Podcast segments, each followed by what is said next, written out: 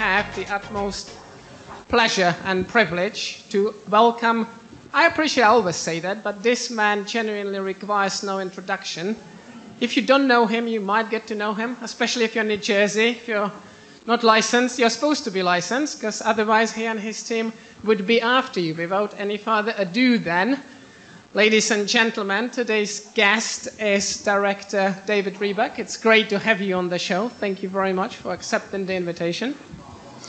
Well, it's great to be here, and it's uh, good to know that I'm number 51 on the list of uh, interviewees. So, uh, again, I'm happy to be here, and uh, we have a lot to talk about, and I'm really excited to um, educate people in the room about what we do in New Jersey, how we do it, and why we believe that it's going to be truly beneficial to the rest of the country in the gaming area, and uh, with any luck, maybe it'll be beneficial to foreign countries who also are in this business of uh, gaming.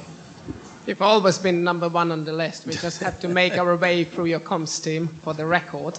But I shall digress. Here's my cheat sheet with questions for David, and there will be a time for Q&A throughout, and then most definitely towards the end. So please don't be shy.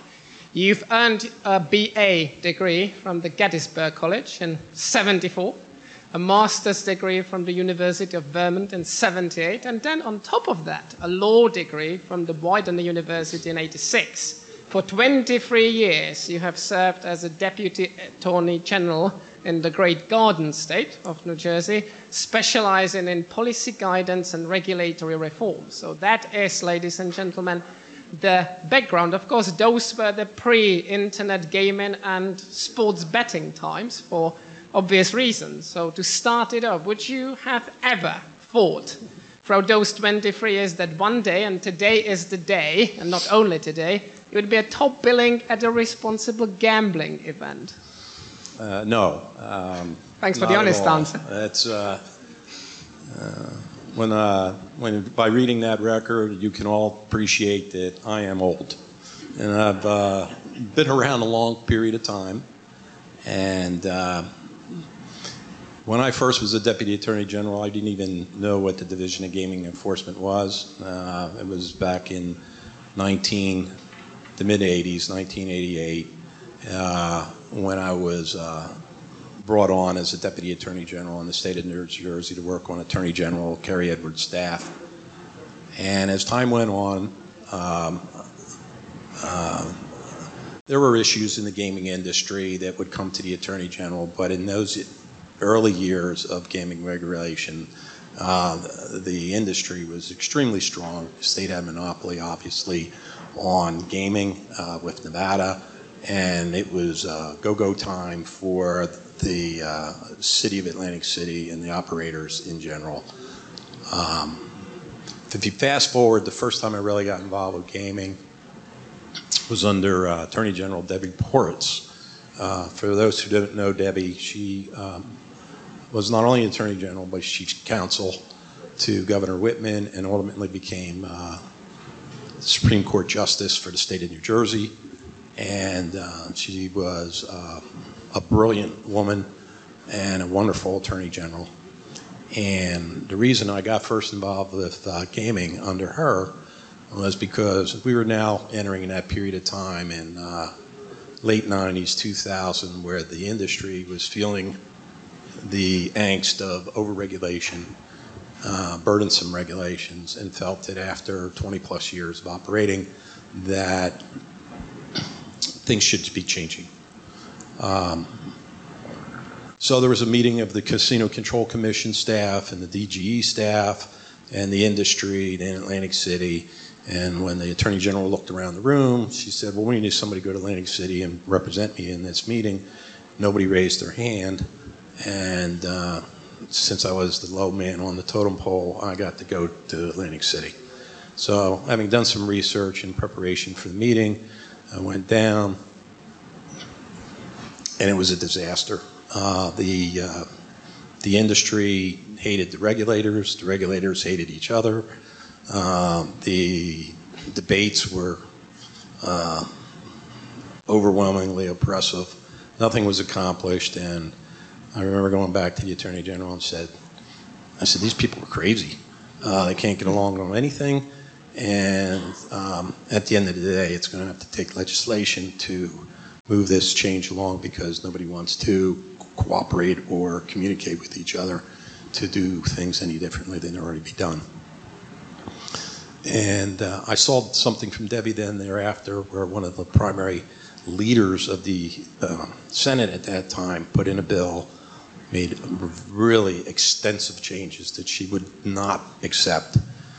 And in that meeting with that senator, she made it very clear to him in a very forceful way that um, if you're going to push for all these changes, uh, I'm going to oppose it, and I'm going to use one word to oppose it: integrity. And if I'm telling the country, if I'm telling the state population, we can't assure integrity of this industry, you're going to have to live with that. Well, the changes were made to what the Attorney General wanted, and that was the first round of changes that we had. So, fast forward, uh, that was my first experience with gaming, and the valuable lessons from another Attorney General I recognized when I then was ultimately appointed by Governor Christie in 2010. Indeed, so we're going to fast forward to February 2010 when you were assigned to Governor Christie's office as a senior policy advisor, and you effectively led the state of New Jersey on its path to legalizing well, internet gaming first and then sports betting. And arguably, it was done at a world record pace because it took you and your staff only nine months, for the record, nine months. Other regulators may want to draw some inspiration if they will, to implement that law. So, my first question in that regard, if I may, now the grand old party governors, such as Governor Christie, they're not necessarily that well known for their love of internet gaming. So, would you mind walking us through the New Jersey regulatory dynamics from that particular perspective? sure. Well, um, if you don't know, the Assistant Attorney General appointment to head gaming is made by the governor of the state, and then Governor Christie appointed me, and I've served under another governor, Phil Murphy. And I would say this about both governors, and what you have to understand these governors have different personalities, but one thing they have in common they are tremendous leaders. They're open minded to suggestions, and they always want to do what's best interest of the state of New Jersey, the people live in the state of Jersey, to improve the quality of life of the people in the state of New Jersey. And they listen. They listen they ask heavy duty questions, and ultimately they'll make a decision. And as a middle manager that I am, or others, you have to implement that. And it's a wonderful thing when you have leaders like that who not only expect you to implement and deliver on the promises they've made, but they give you a commitment to support you in everything you do in order to make that happen. So, from that perspective, the state of New Jersey has been well covered by two excellent governors over the last almost 12 years. But that being said, the question about why, why was New Jersey so ready to embrace the risk of internet gaming uh, and take on the federal government in sports wagering? And I think you have to go back in time. But the state of New Jersey, again, if you remember, I said that initially casino gambling in the state of New Jersey was a boom and was so successful, but there was no competition. And with the success of casino gambling in the United States and Nevada and as well as New Jersey, other states started copying it. And all of a sudden, you had this massive explosion of casino gambling, legalized gambling in the United States. that being said, now you have a lot of competition a lot of saturation, a lot of choices for consumers, and the industry was struggling in New Jersey to compete. And there were three things that were causing our problems. One, remember I said Debbie Poritz dealt with one issue. We never solved overregulation. We never solved it at that point in time. There were small changes being made. The industry had a very strong argument that it was being restricted in innovation and expansion and doing things they needed to do in order to compete against neighboring states. Those changes had to be made. That regulatory reform is a commitment from Go- Governor uh, Christie, and uh, that was a mandate in the legislation that was passed under his uh, leadership. Second, there was ex- enough a great understanding that you have to be different. You need to diversify your offerings. There was all these debates. It's the entertainment industry. You have gambling. You have entertainment. You have restaurants. You have other things going on. But gambling itself is still the primary driver in New Jersey, and um, the diversity of gambling would come about through new product. New product being online, controlled by the uh, casino industry, having the license to do it, having a monopoly on that, as well as sports wagering. And then the last thing is there had to be a commitment from the industry to invest in their property, invest in their employees, and to live up to their benefit of the bargain with the state while the state went and did the things that they have to do. And so that was always the approach that was taken. And yes, there was a great risk that was taken because if anything know about the public policy, and you heard that today earlier, there's a real fear of internet gaming by people who just don't know how it's to be regulated. There's a fear of change. There's a fear of failure. There's a fear of fraud. And there's a fear of uh, vulnerable populations or underage people not being able to handle that type of opportunity if it's offered on a commercial basis. Today, still, there's a lot of people who don't want internet gaming and don't want internet sports wagering. We have seven states right now that have internet um, casino gambling. I think I would call more, but I'll, we'll talk about that later because it's hidden by state lotteries doing it already. But there's, suddenly, there's seven states that have internet casino gaming. There's probably about 20 states or 21 states now that have internet sports wagering. So it's still very much in its infancy stages.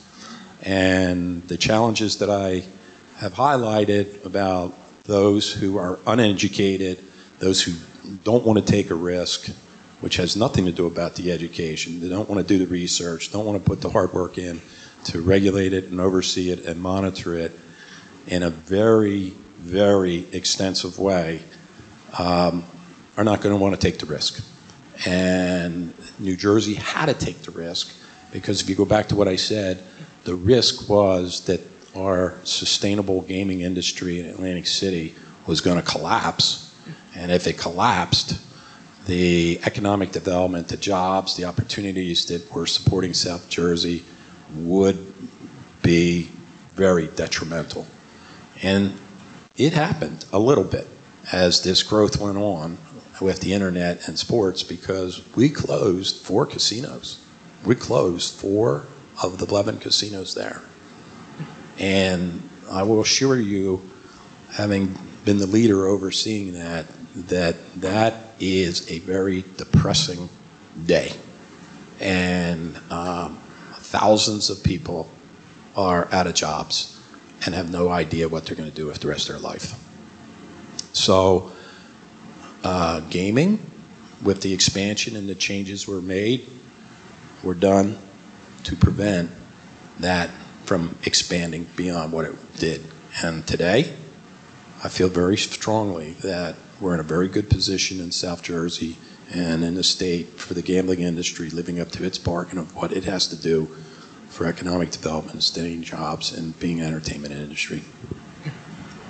Oh, yes, indeed, and we will come on to talking about the market at large and the discrepancy between seven states with online casino and 21, if not a few more, with sports betting. But in the meantime, let's talk about PASPA, because besides everything you've done, we've already talked about, you also happen to have been at the heart of one of the, if not the biggest battle the industry has fought in this country, i.e., to repeal PASPA that prevented legalization of sports betting from the nation. So it would have appeared that once again at the beginning of the process, uh, sports betting proponents, most of them Jersey boys, really, would have stood next to no chance to accomplish that by no means mean feat. And yet, together we have a bunch of those legendary Jersey boys by now, BP3 may have left the room. It is BP3.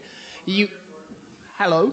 You have triumphed. So, what did it feel like on the fateful day of the 14th of May 2018? Would you mind walking us through your feelings? Because it was all happening, and then you set yourself a very, very tight timeline to get it all done in your state. Well, again, that, that there's could be a whole book written on what happened in that seven-year period of time with so many Jersey boys, as you said, being an integral part in working together with the common goal of overturning PASPA. An extremely powerful group of leagues, teams.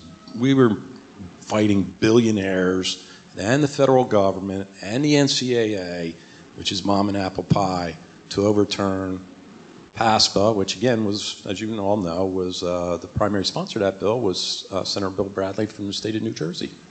It was really an exciting time. But when you add in, you know, when I say teamwork, you have two governors again who were the driving force to make this happen, and you had people like Dennis Drazin and Senator Lesniak and Senator Steve Sweeney and uh, a host of others who agreed cooperatively to work together to overturn a statute that many in the industry felt we were not going to overturn. And I can remember one of the larger casinos had their constitutional law expert said, "You're going to lose, and so we're not going to invest any time, money, or energy to prepare for uh, prepare for sports wagering in New Jersey." Said, "Okay, but remember this: unlike internet gaming, where we gave everybody an equal plan and said, in nine months on this day, you will all have the ability to go live immediately." if your product is approved. When it came to sports wagering, when we win that case, we're going live as fast as we can because I made a commitment to a lot of people saying we will have the regulations done. If you have the law done, we will have the regulations done. We'll have them immediately adopted as an emergency regulations, and you'll be able to take a wager within days of us winning the Supreme Court case. That casino didn't get up and operating for a while and uh, they weren't the only one who wasn't ready. And uh, I look back at that thinking we fought this fight for so long to win this case, which will have tremendous opportunities for other states beyond New Jersey, that you're not ready. You're not ready to take this new business opportunity and expand what you have offered throughout the country. And the lesson we learned was there were others ready. And those others ready were coming from overseas, and they came fast. Every B2B, every B2C company was coming in for sports wagering, and they had to get licensed. We had to turn them around. But again, the, remember who was holding the license? Three racetracks, nine casinos. And Monmouth Park with Dennis Drazin, boom, first one to go. They're ready. Bang, out the door. One of the other casinos quickly adopted probably a room that size with that door and said, That's our sports book right now. We're going to start taking bets. We approved it, but it was it wasn't exactly a great customer friendly, personalized experience on sports wagering. No one was ready to take internet on the sports. No one. Except two companies came in really fast at the end. And on August 1st, we took internet sports wagering for two companies, FanDuel and DraftKings. Now everybody goes, oh, well, they're already doing it. Yeah, they had fantasy sports play already. They had a database already established. FanDuel was virtually bankrupt. Um, and uh, FanDuel was bought out as a B2C retail company by Paddy Power Betfair. So the brains behind FanDuel, companies from Europe who are coming in and support it with the infrastructure platform. And uh, to this day, um, those two have got to jump on everybody else because of the technology background they have and their leadership in this area.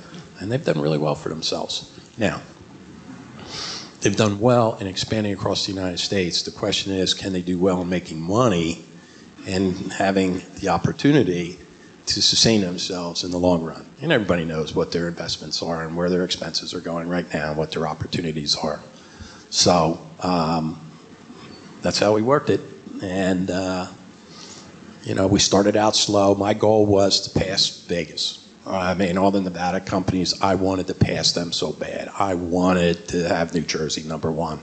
And it didn't happen that way. We had this gradual build up bang, bang, bang, bang and we're still behind Nevada. And I remember John Brennan, great writer in New Jersey, he said, When are you going to pass them, Dave? And I said, I don't know, but as soon as we pass them, write an article and say we passed them, and then we're done.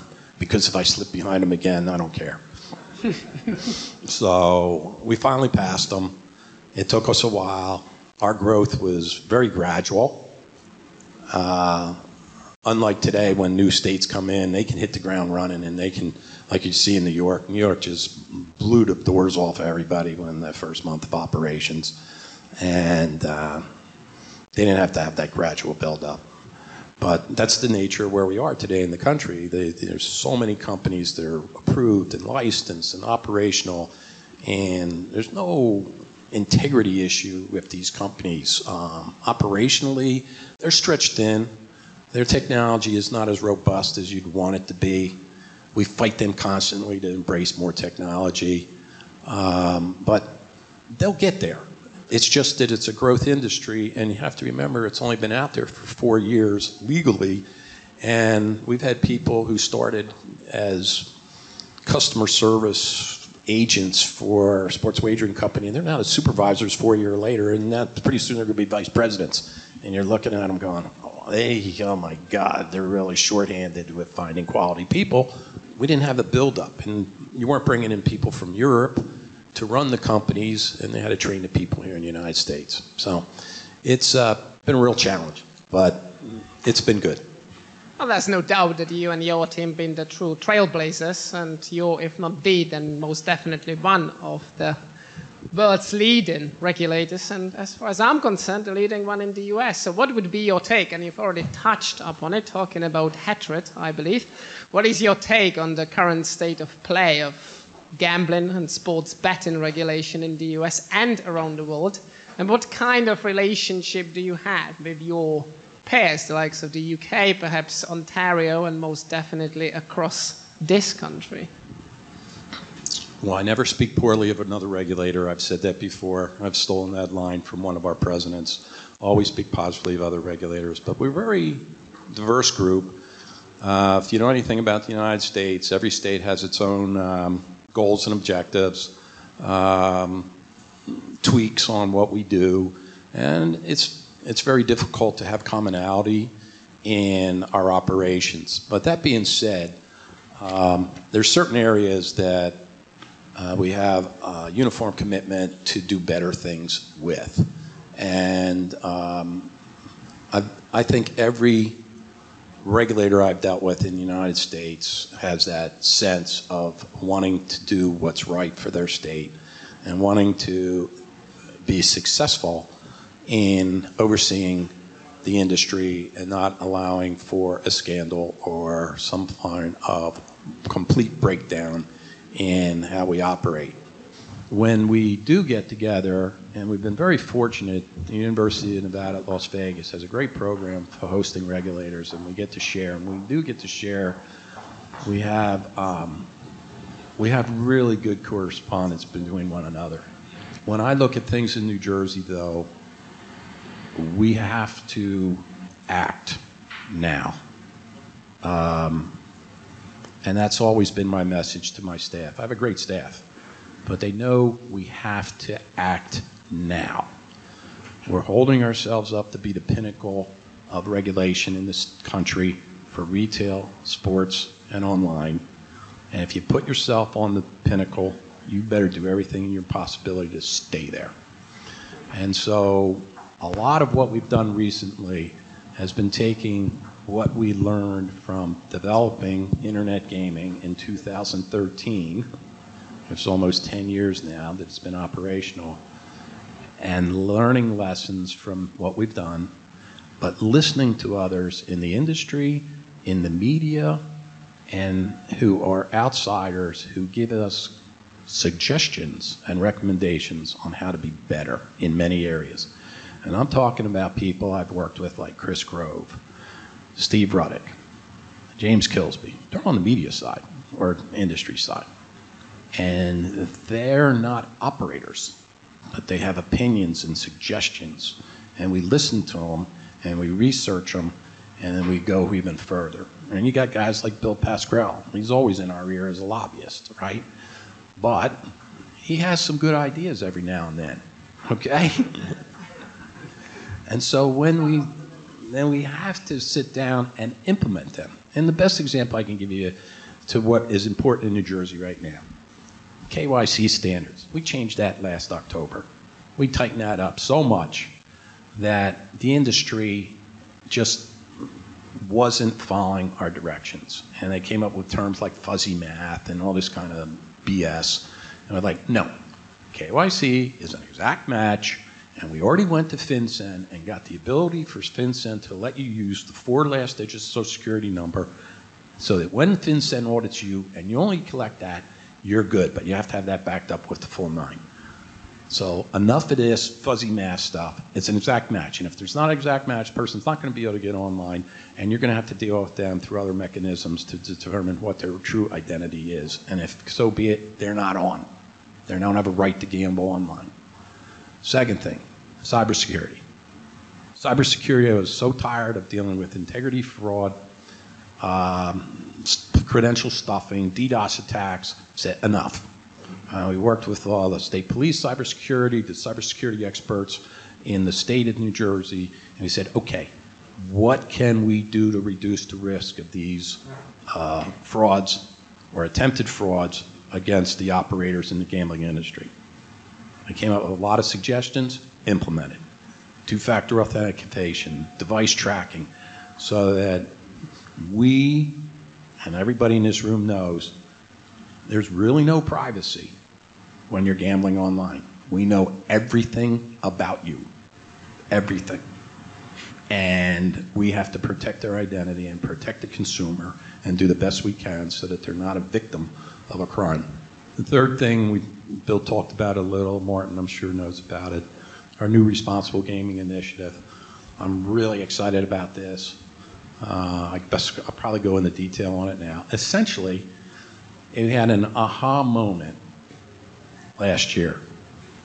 Everybody in this room knows, and the commercial side of the house, the casinos and the gambling industry tracks your best players. Everything they're doing. They, the marketing people, know everything they're doing. They have data on them. They know everything. They have the cards and the slot machines. They have the VIP players. Every data element. In the bricks and mortar industry, on the casino industry, guess what? Got it on everybody. Everybody. And the aha moment was hearing from some companies in Europe who said, you know, we want to do more in responsible gambling than we've done before. And what we want to do is use the data on everybody, build algorithms, monitor their behavior, and intervene through all steps of the process. You can start at a stage one, an educational, a counseling. You can have a, you know, just build up based on the behaviors. So we went to the industry, met with them for over six months, said, it's coming. You, platforms, all of you, can have a responsible gaming New Jersey system. And that is you're tracking everybody's play want to know your algorithms. We want to know when you're going to intervene, how you're going to intervene, and how you're going to watch for risky behavior. They do it now. They do it now. But who does it now? The marketing staff. Eh, I don't really trust them. I never have trusted them a lot. Okay. Two, the consumer, the consumer agent, the person who's creating your account, helping you get through it's not automated. They see some behavior and they go, oh, I think this person has a problem. This person might have a mental health problem. Oh, this person might be addicted. What am I going to do about it? Oh, I got this call coming in because guy can't log into his, uh, uh, his internet account. I got to take that. No. You're going to have responsible gaming people who are on your staff who are going to be part of watching what goes on in your platform. You can outsource it to a nonprofit. I really don't care but you're going to have dedicated responsible gaming people whose job is to watch and educate, train, and if needed, intervene and cut them off. Take them out. We'll exclude them. They may self exclude themselves. That is something the industry has never done before to this extreme. And we set a deadline of implementing it in six months. I haven't missed a deadline yet, but this one I'm a little concerned I might miss because it is very novel. Now, I will tell you this I have no doubt that certain platforms will deliver in that time frame. None. But will they all? Because we have over 30 platforms. And if BD, if they can't, what am I going to do as a regulator? I don't know. Don't ask me. I really don't know yet. My goal is to work with them and have this done. And if need be, we will call meetings upon meetings upon meetings to have them come in and to prove to us that their safeguards and protection systems are working the way that we want to by embracing technology as an early warning system and having resources applied to deal in a personalized way with the customer. And I think that's a key, personalized way. Uh, I get upset at the industry occasionally because they say, your marketing staff is always trying to have products that they believe the consumer will like and utilize, or programs the consumer will like and utilize. I'm like, you need to understand what the consumer wants and what the consumer enjoys and how the consumer believes that they're being protected and you are working in their best interest. So the better companies will be that. And uh, that's why I have a running joke with my staff, and they know that I get very upset at times with marketing people. And part of that is that my fourth initiative, which is we're reviewing now, just starting, we've told the industry this, is that we want a better sense of what's going on with advertising, content, volume, targeting, and we also want a better sense of the promotions to make sure that they're not deceptive. Um, many in the room know that when we first did internet gaming, every promotion that was issued by anybody in online gaming was reviewed and approved by us. Hundreds. We'd have thousands come in, and my staff hated me. Hated me. Why are we doing this? We shouldn't do this. They know how to do this now. And after beating me to down on the ground after two years, I finally caved and said, we won't look at all of them, but we're going to do an audit. And uh, if I see any that I don't like on TV or you see any you don't like on the internet, we're going to investigate them. I'm not so sure that was a good decision by me. Uh, I still get people telling me sometimes what they get are deceptive and not and misleading. And so we've been dealing with them on a piecemeal basis, but I recognize that the state we need to do a better job. And when you look at you look at what other state not states, what other jurisdictions are starting to do, I give compliments to the Commonwealth of Massachusetts, even though they don't even have an internet gaming sports wagering. They have a really good um, review system and some really great white papers on this area. Um, the province of Ontario, um, kudos to them. They've done a really nice job in tackling this last issue. And I think there's lessons to be learned from what they have begun to promulgate. And then the last thing, I give credit to the industry, the American Gaming Association, um, under leadership of uh, Bill Miller and Jeff Friedman. They have done an outstanding job, in my mind, of taking the social issues and the concerns that are important to regulators and made them priorities and trying to get the industry to uniformly agree on certain goals and objectives. And that is, um, in my mind as a regulator, a great uh, lobbying effort by essentially the largest uh, gaming regulator in the nation.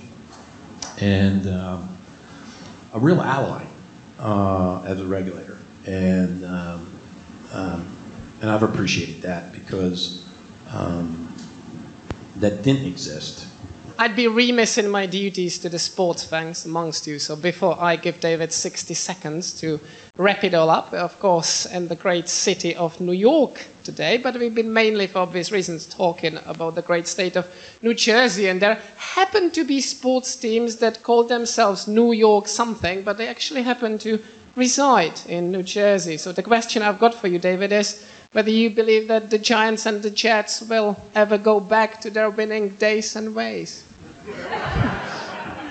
Well, of course. Uh, the uh, my son-in-law is an avid Jets fan. You can imagine how much I have to sit and counsel him after every Sunday game.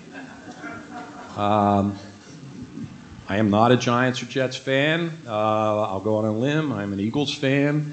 And I would note that Martin, as a uh, Patriots fan, that you are in enemy territory also. Uh, and I believe that the Eagles beat the Patriots last year, I think. And oh, I know they beat them in that Super Bowl time, but that was a wonderful thing.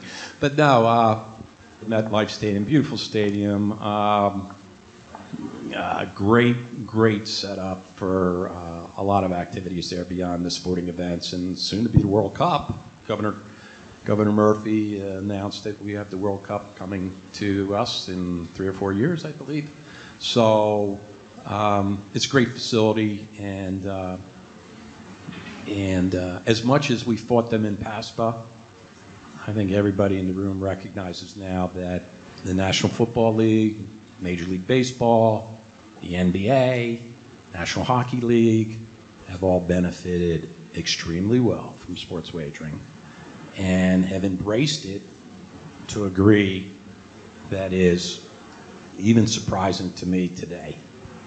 And uh, we just learned what Arizona is having their baseball stadium has a sports book in it now. And I think I read yesterday that uh, the Cincinnati Reds they're having a sports book in their stadium. Uh, I guess when they open up sports wagering next year. So look where we've come in four years. It's right in your backyard. Well, as you can imagine, I'm still traumatized as a result of those three games, two Super Bowls against the Giants. I shall be asking Amani Toomer about it later. Good on you, Bill. Yes, pump your fist. You haven't won anything for years and years. And then, of course, the Eagles game. Now to shine even more, David. 60 seconds. Doesn't need to be 60 seconds for you to convey your key messages to the audience. What is it you would like to tell this crowd today? And ultimately, the, this episode of the of, my, of the Safe Show will, of course, be available through all the usual channels. So it's all yours to wrap it up. Come to New Jersey, we'll get you through the system, and if we approve you in New Jersey, we'll have no problem finding a location anywhere in the United States. And uh, I would say this too that the days of being adversaries, I mean, um, I don't see us as adversaries anymore. You all know that as a regulator, we have total control over your license, we have total control over your lifestyle, we have total control over your um, ability to be successful. Uh, that's a heavy handed approach. I don't choose to be heavy handed because I recognize that in most of the problems that we see in the industry are not intentional to circumvent what we require, but are based on human error, uh, negligence, and many times a lack of internal controls and safeguards to protect the industry. And our message has always been when we come after you for making mistakes is to take corrective action. I want to see systematic changes incorporated by your compliance department or by your internal controls department or your audit department. And if you have those systems in place, the risks that you're going to encounter in dealing with violations on the regulatory side are going to be de minimis. And um, if we ever have to have a battle, um, fine, we'll have a battle. But um, I believe that there's a lot of more room before you reach that step in compromise and our differences of opinions and our communication with one another to find the proper way to protect your consumers, your employees, and for you to make the investment into our community we require of you to make your commitment to, to follow up on your promises of having economic development in our state. We shall look forward to those battles. Ladies and gentlemen, please give it up to the greatest and the goodest amongst us, Director David Rebuck and Martin Lycka. This was my State Show. Thank you very much.